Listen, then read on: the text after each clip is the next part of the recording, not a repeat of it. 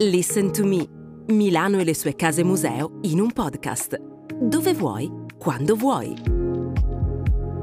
Un percorso a più voci con 21 ospiti d'eccezione per un viaggio imperdibile tra arte contemporanea, architettura, design, moda, musica e letteratura.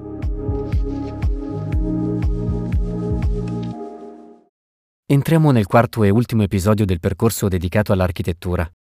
Negli episodi precedenti abbiamo sottolineato l'importanza di Milano dal punto di vista artistico e architettonico durante il Novecento, ma la storia culturale della città parte da molto più lontano e vive un'epoca d'oro nel Rinascimento, quando alla corte di Ludovico il Moro arrivano i più grandi artisti e architetti, Leonardo da Vinci, Bramante e Filarete.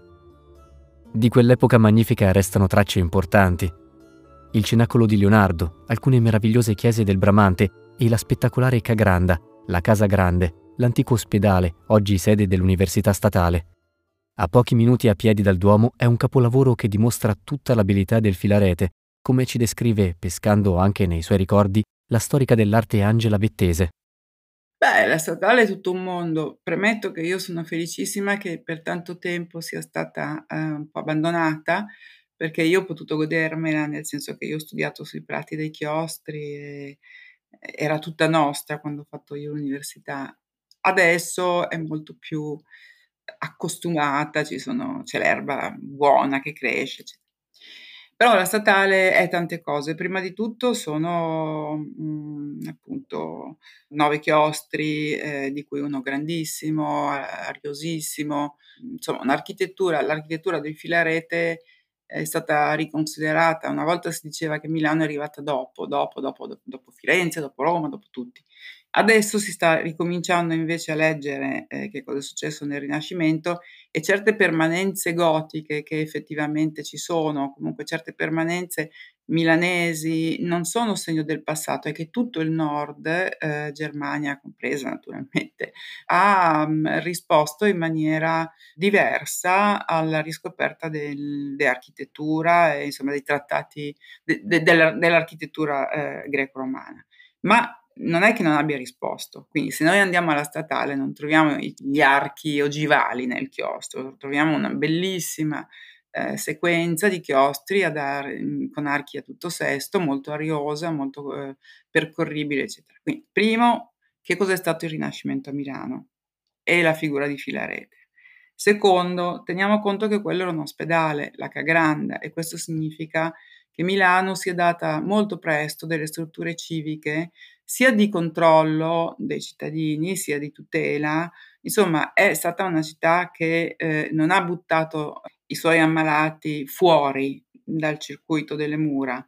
Eh, il fatto che la statale sia stata sempre centrale rispetto al Duomo, cioè sia stata sempre a un passo dal Duomo, significa che Milano non ha mai eh, ritenuto di dover nascondere eh, appunto gli ammalati e ha sempre ritenuto che la funzione sanitaria fosse una delle più importanti funzioni del, della città, eh, senza nascondere niente a nessuno.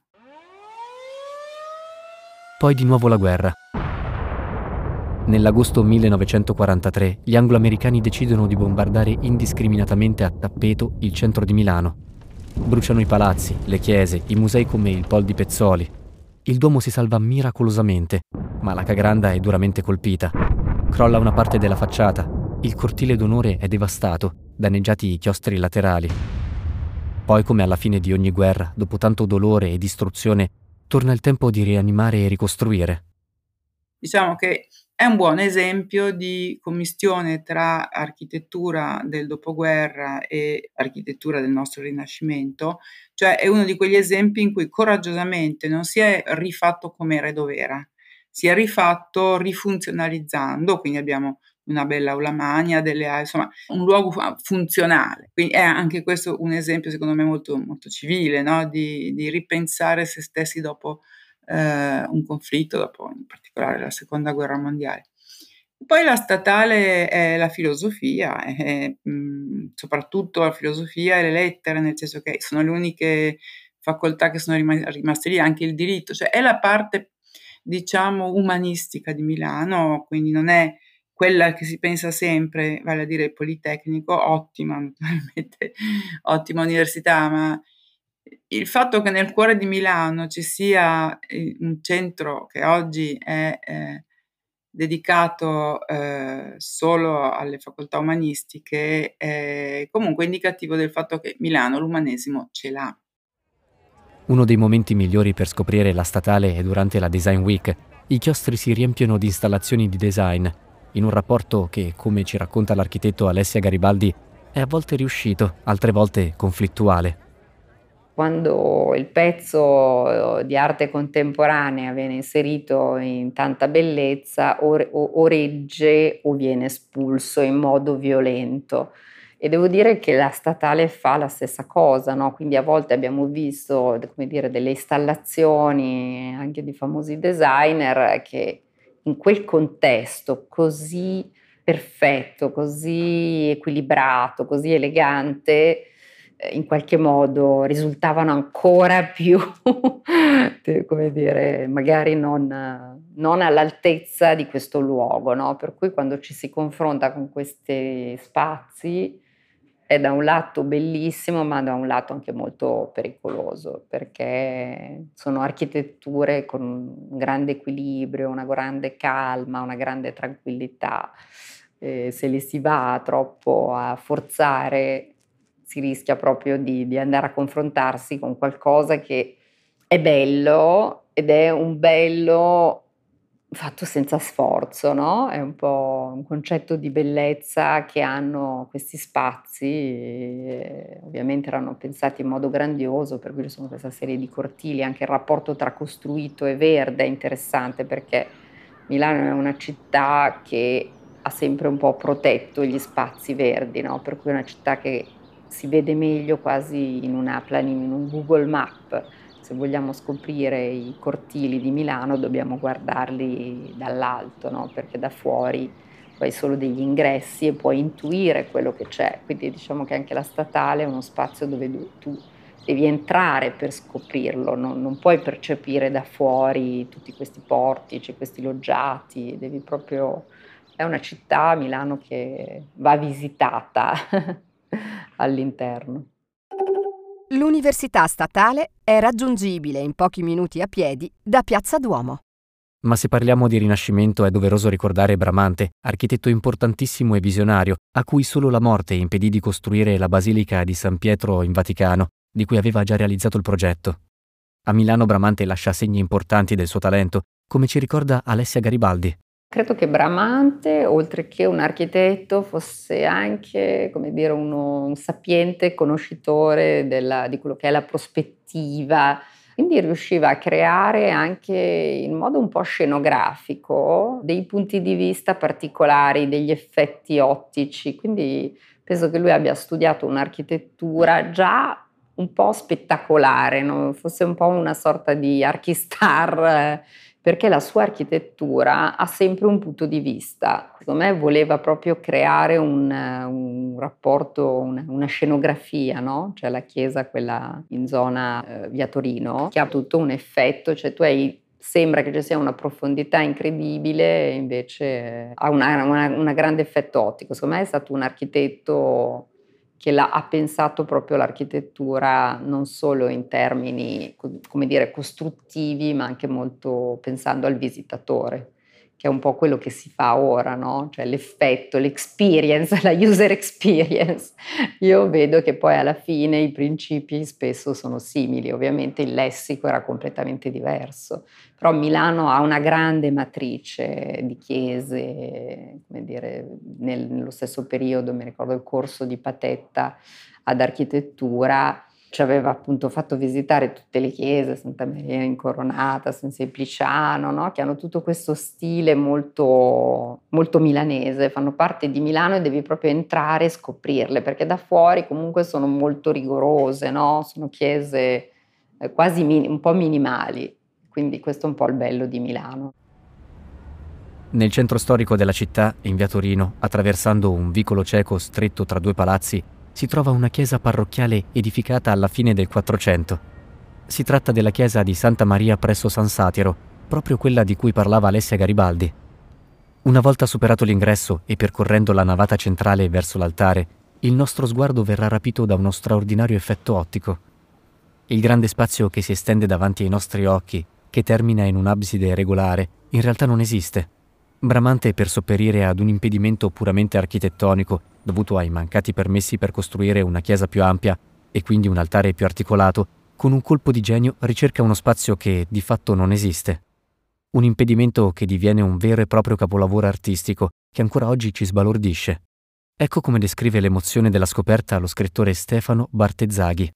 Io mi ricordo ovviamente come tutti i bambini, ma anche come tutti i bambini cresciuti, tutti i bambini rimasti dentro dei sessantenni, eh, San Satiro come un'esperienza da proprio bocca aperta, no? Dici, ma questo è... Quindi è possibile.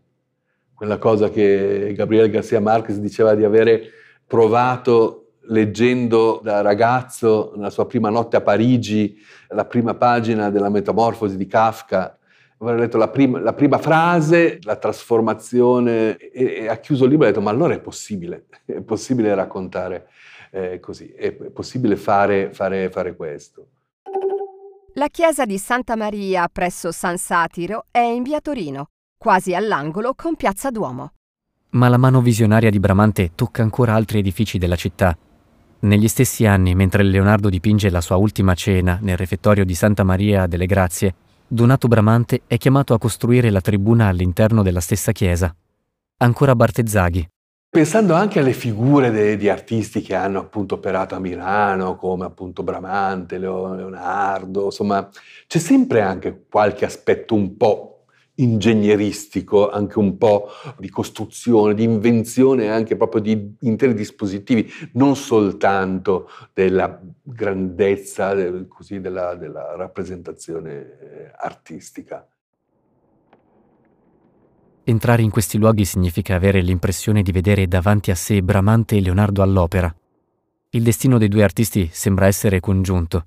Su questo si sofferma anche Fulvio Irace. D'altra parte pensiamo che alla fine Bramante, prima di andare a Roma, si è fermato a Milano, dove ha lasciato la sua impronta no? nel Tiburio di Santa Maria delle Grazie che, eh, o anche nella chiesa via Torino no? di Santa Maria presso San Satiro, che per molti aspetti si può considerare uno studio formativo della grande cupola che aveva immaginato per San Pietro i disegni di Leonardo da Vinci, eh, questi bellissimi disegni per un organismo a pianta centrale, da cui Bramante diciamo, risulta influenzato, che poi diventeranno una delle caratteristiche del Rinascimento. Quindi abbiamo sempre pensato diciamo, che Milano era una periferia dove arrivavano di riflesso e ritardo le novità che venivano elaborate in altri centri. Adesso abbiamo cambiato lo sguardo e siamo molto più attenti a definire una carta plastica diciamo, del territorio eh, al di fuori degli schemi di chi è stato il primo, delle originalità, eccetera. Quindi da questo punto di vista abbiamo la riscoperta della Milano rinascimentale è eh, di pari passo fisica, nel senso che appunto questi edifici che lei citava prima sono diventati oggetto diciamo, di valorizzazione, eh, San Maurilio diciamo, addirittura la Cappella Sistina di Milano, si dice, no? Santa Maria presso San Satiro è un capolavoro di cui non mi stanco mai di indirizzare tutti gli amici, anche gli stranieri, come prima cosa da vedere a Milano. E quindi direi che una, una valorizzazione eh, giusta, che amplia diciamo, lo spettro dire, della città, e sfata anche il meccanismo della Milano che diciamo legata soltanto al razionalismo, all'industria, eccetera, eccetera, e forse eh, si scopre diciamo che quella era l'anima della Milano moderna del 1400 e del 1500. La chiesa di Santa Maria delle Grazie e il cenacolo sono raggiungibili in pochi minuti a piedi dalla fermata M1 Conciliazione. La nostra passeggiata architettonica finisce qui, ma non togliere le cuffie. Ci sentiamo nei prossimi itinerari che vi faranno scoprire l'anima creativa della città. Per ascoltare i prossimi episodi, seguici sulle tue piattaforme preferite o visita il sito www.casemuseo.it, dove potrai anche acquistare la card per visitare il Museo Bagatti Valsecchi Villa Necchi Campiglio e il Museo Pol di Pezzoli a prezzo scontato. Casa Museo Boschi di Stefano è gratuita.